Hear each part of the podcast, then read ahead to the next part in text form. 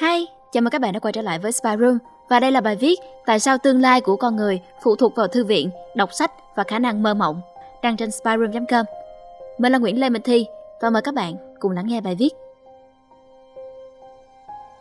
Neil Gaiman được mệnh danh là ngôi sao nhạc rock của văn học thiếu nhi thế giới. Ông có các tác phẩm nổi tiếng như Coraline, Câu chuyện nghĩa địa, Con sữa là còn hy vọng. Đây là bài phát biểu của ông tại tổ chức Reading Agency năm 2013. Một lần ở New York, tôi có nghe câu chuyện về việc xây dựng nhà tù tư, một ngành đang tăng trưởng mạnh ở Mỹ. Họ cần lên kế hoạch phát triển nhà tù trong tương lai. Cần bao nhiêu phòng giam, bao nhiêu tù nhân sẽ ở đây trong 15 năm tới. Và họ phát hiện rằng mình có thể dự đoán các con số đó rất dễ dàng với thực toán vô cùng đơn giản dựa trên tỷ lệ trẻ em lớp 5 và lớp 6 không biết đọc và chắc chắn không thể biết đọc vì đam mê. Tôi không khẳng định là một xã hội ham chữ thì không có tội phạm nhưng chắc chắn là có sự tương quan ở đây. Và tôi nghĩ nguyên nhân của nó cực kỳ hiển nhiên. Người biết chữ có thể đọc văn chương và văn chương có hai lợi ích. Đầu tiên, nó giúp người ta nghiện đọc. Nó là cảm giác thôi thúc muốn biết điều gì xảy ra sắp tới, muốn lật trang sách tiếp theo, nhu cầu muốn khám phá câu chuyện, kể cả có phức tạp, bởi lẽ có một nhân vật nào đấy đang gặp khó khăn và bạn muốn biết mọi chuyện sẽ kết thúc như thế nào. Nó thực sự là một nhu cầu rất thật. Nó ép bạn học thêm những từ mới, nghĩ về những tư tưởng lạ và tiếp tục đọc. Từ đó, bạn có thể khám phá ra rằng đọc bản thân nó cũng là một cái thú. Một khi bạn học được điều này, bạn đang bước trên con đường muốn khám phá mọi thứ và đọc chính là chiếc chìa khóa.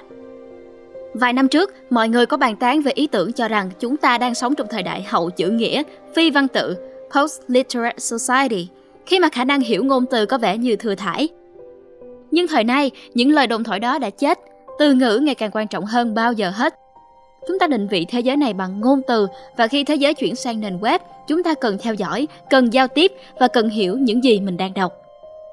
Những người không hiểu người khác thì không thể trao đổi ý tưởng, không thể giao tiếp mà các phần mềm dịch thuật cũng có giới hạn của nó. Cách đơn giản nhất để đảm bảo chúng ta nuôi dạy những đứa trẻ hấu chữ là dạy chúng học và cho chúng thấy đọc là một hoạt động thú vị. Và điều này có nghĩa là tìm những cuốn sách trẻ thích, cho chúng tiếp cận với nó và để chúng đọc.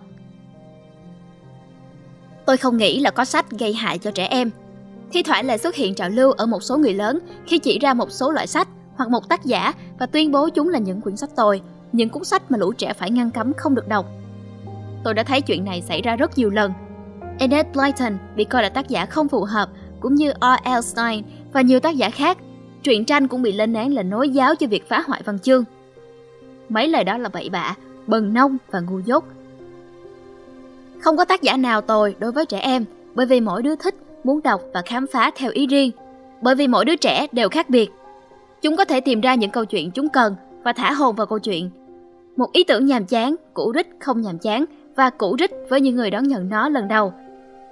Bạn đừng phản đối trẻ đọc sách bởi vì bạn cảm thấy chúng đang đọc sai cách. Cuốn tiểu thuyết bạn không ưa có thể là liều thuốc kích thích cho trẻ, khiến chúng đọc tiếp những cuốn sách mà bạn cần chúng đọc. Và nhớ là không phải ai cũng có gu sách giống bạn. Những người lớn dù ý tốt có thể rất dễ phá hủy tình yêu đọc sách của một đứa trẻ, không cho chúng đọc sách ưa thích hoặc đưa chúng những cuốn sách tinh hoa nhưng nhàm chán mà bạn thích. Như dòng văn chương Tiến bộ thời Victoria. Kết cục là một thế hệ lớn trong niềm tin rằng đọc là không cool và như tra tấn. Chúng ta cần những đứa trẻ của mình bước lên chiếc cầu thang đọc. Bất cứ thứ gì chúng đọc sẽ nâng chúng lên, từng bậc một tới tình yêu con chữ. Điều thứ hai mà Văn Chương làm được là gây dựng sự cảm thông. Khi bạn xem TV hay phim, bạn đang chứng kiến những chuyện xảy ra với người khác. Những tác phẩm văn xuôi là thứ bạn có thể sáng tạo từ 26 chữ cái và một vài dấu câu. Và bạn, chỉ mình bạn, sử dụng trí tưởng tượng của mình để tạo ra một thế giới mà mọi người nhìn nó qua con mắt của người khác. Bạn sẽ cảm nhận sự vật, thăm thú những nơi mà bạn sẽ không thể nào biết. Bạn trở thành một ai đó và khi trở lại thế giới của mình, bạn sẽ thấy mình thay đổi chút ít. Cảm thông là công cụ để giúp con người hòa vào cộng đồng, bởi vì ta không còn là kẻ chỉ biết đến mình. Bạn cũng sẽ tìm thấy chân lý này khi đọc sách, một điều vô cùng quan trọng để sống tốt trên đời. Và nó là thế giới không nhất thiết phải như thế này, mọi thứ có thể trở nên khác đi. Văn học hư cấu có thể chỉ cho bạn thấy một thế giới khác, nó có thể đưa bạn tới nơi bạn chưa từng đến – một khi bạn đã ghé thăm những thế giới khác như đất nước của người ăn những trái thần tiên, bạn có lẽ sẽ không bao giờ còn thỏa mãn với thế giới mà bạn đã từng lớn lên. Và bức xúc là một điều tốt, mọi người có thể thay đổi và cải thiện thế giới của họ, làm chúng tốt hơn, khác biệt hơn khi họ bức xúc. Và nhân lúc đang bàn về vấn đề này, tôi muốn nói một lời về chủ nghĩa thoát ly thực tế. Tôi đã nghe mọi người thảo luận về nó như một thói xấu, như thể văn học thoát ly là một thứ á phiện rẻ tiền được những kẻ mơ hồ, ngu ngốc và ảo tưởng sử dụng. Và thứ tiểu thuyết đáng giá duy nhất cho người lớn hay cho trẻ em là thứ văn học bắt chước, phản ánh lại điều tồi tệ nhất của thế giới mà người đọc đang sống. Nếu bạn bị mắc kẹt trong một hoàn cảnh không có đường lui, ở một nơi kinh tởm với những người căm ghét bạn và một ai đó cho bạn một sự trốn thoát tạm thời, tại sao bạn không nhận lấy nó? Và văn học thoát ly là thế. Văn học giúp mở một cánh cửa, cho bạn thấy ánh nắng bên ngoài, mang cho bạn một chỗ trốn để bạn có thể kiểm soát, ở với những người mà bạn thích và các cuốn sách là những nơi trốn thực sự. Và quan trọng hơn, trong lúc trốn, các cuốn sách cũng có thể cung cấp cho bạn kiến thức về thế giới và tình huống nan giải bạn gặp phải, cho bạn vũ khí, cho bạn áo giáp, những công cụ thật để bạn có thể mang trả lại cho nhà tù của mình. Các kỹ năng, kiến thức và công cụ bạn có thể dùng để trốn thoát là có thật. Như C.S. Lewis đã nhắc nhở chúng ta, người duy nhất chống lại sự thoát ly những kẻ cai ngục Tất nhiên, một cách khác để phá hoại tình yêu đọc sách của trẻ là đảm bảo chúng không có sách để đọc. Và nếu có sách thì không cho trẻ đến gần chúng. Tôi là người may mắn, tôi có một thư viện địa phương thời niên thiếu. Tôi có thể thuyết phục ba mẹ thả tôi vào thư viện trên đường đi làm vào những ngày nghỉ hè. Và những cô thủ thư không thấy phiền bởi một đứa nhóc, một mình lao đầu vào thư viện trẻ em mỗi buổi sáng, khám phá từng danh mục, tìm các cuốn có những con ma, phép thuật, tên lửa, ma cà rồng, thám tử, phù thủy hay kỳ quan và khi tôi đã đọc hết sách cho trẻ con, tôi bắt đầu đọc sách cho người lớn. Họ là những thủ thư tốt, họ thích sách và thích những cuốn sách được đọc. Họ dạy tôi cách mượn sách từ hệ thống liên thư viện. Họ không tỏ ra hậm hĩnh về những thứ tôi đọc. Họ chỉ cảm thấy vui khi có một đứa bé với đôi mắt mở to, rất yêu thích sách và họ sẽ kể với tôi về những cuốn sách tôi đang đọc, tìm những cuốn cùng chủ đề. Họ sẽ giúp tôi.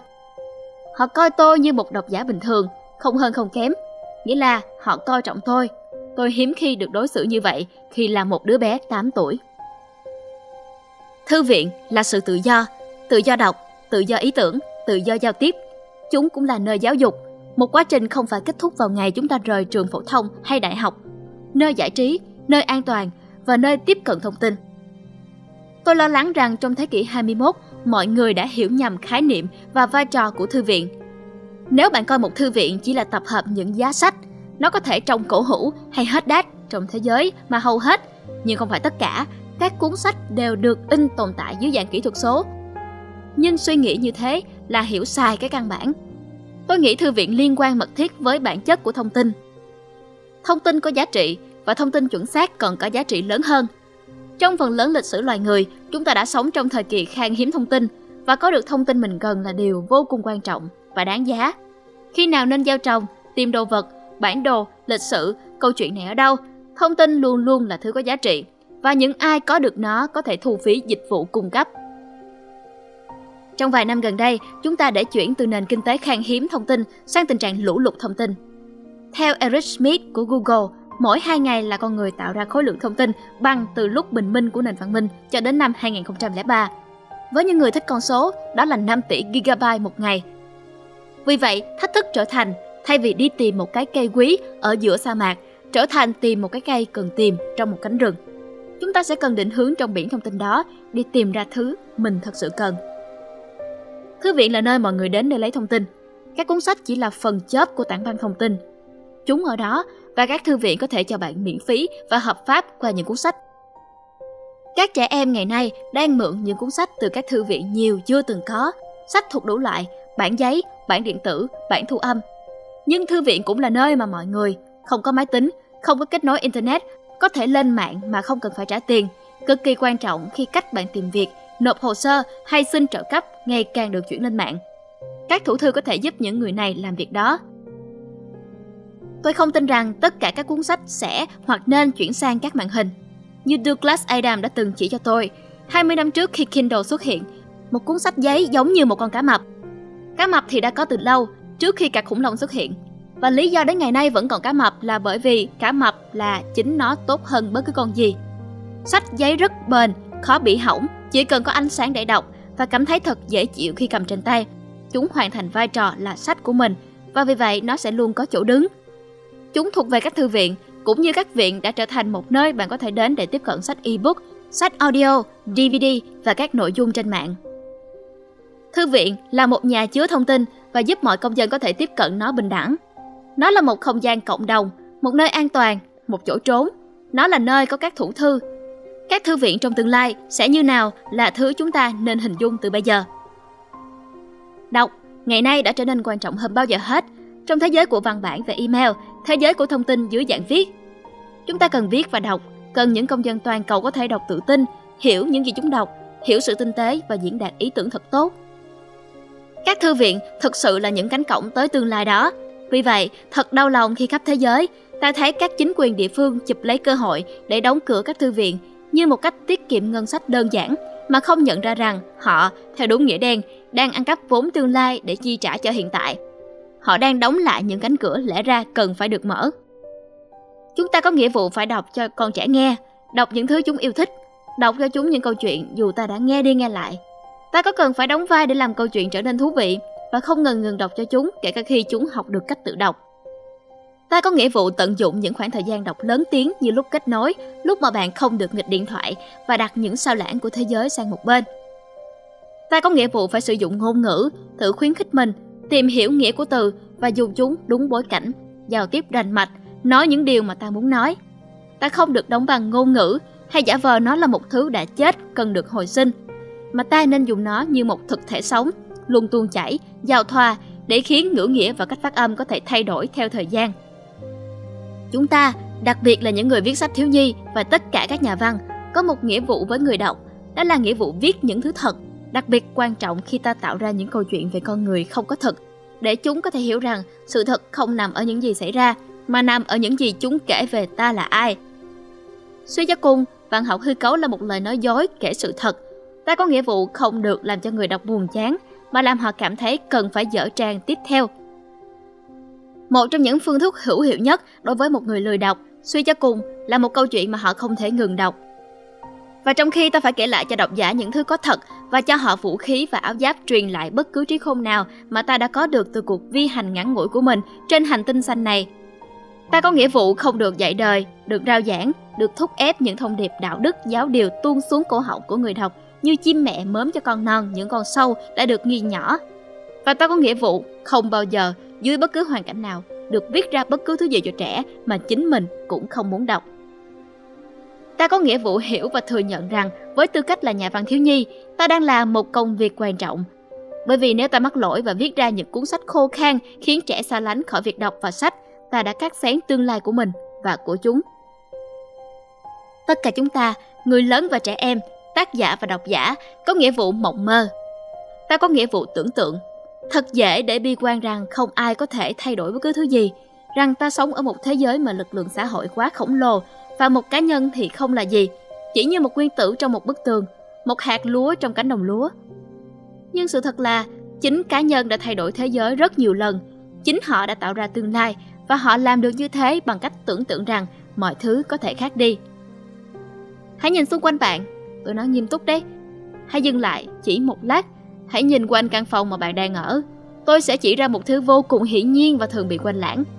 Đó là bất cứ thứ gì bạn có thể nhìn thấy, bao gồm cả bức tường, vào thời điểm nào đấy trong quá khứ, chỉ là những tưởng tượng. Ai đó chợt nghĩ rằng ngồi trên ghế sẽ dễ chịu hơn ngồi đất và tưởng tượng một chiếc ghế.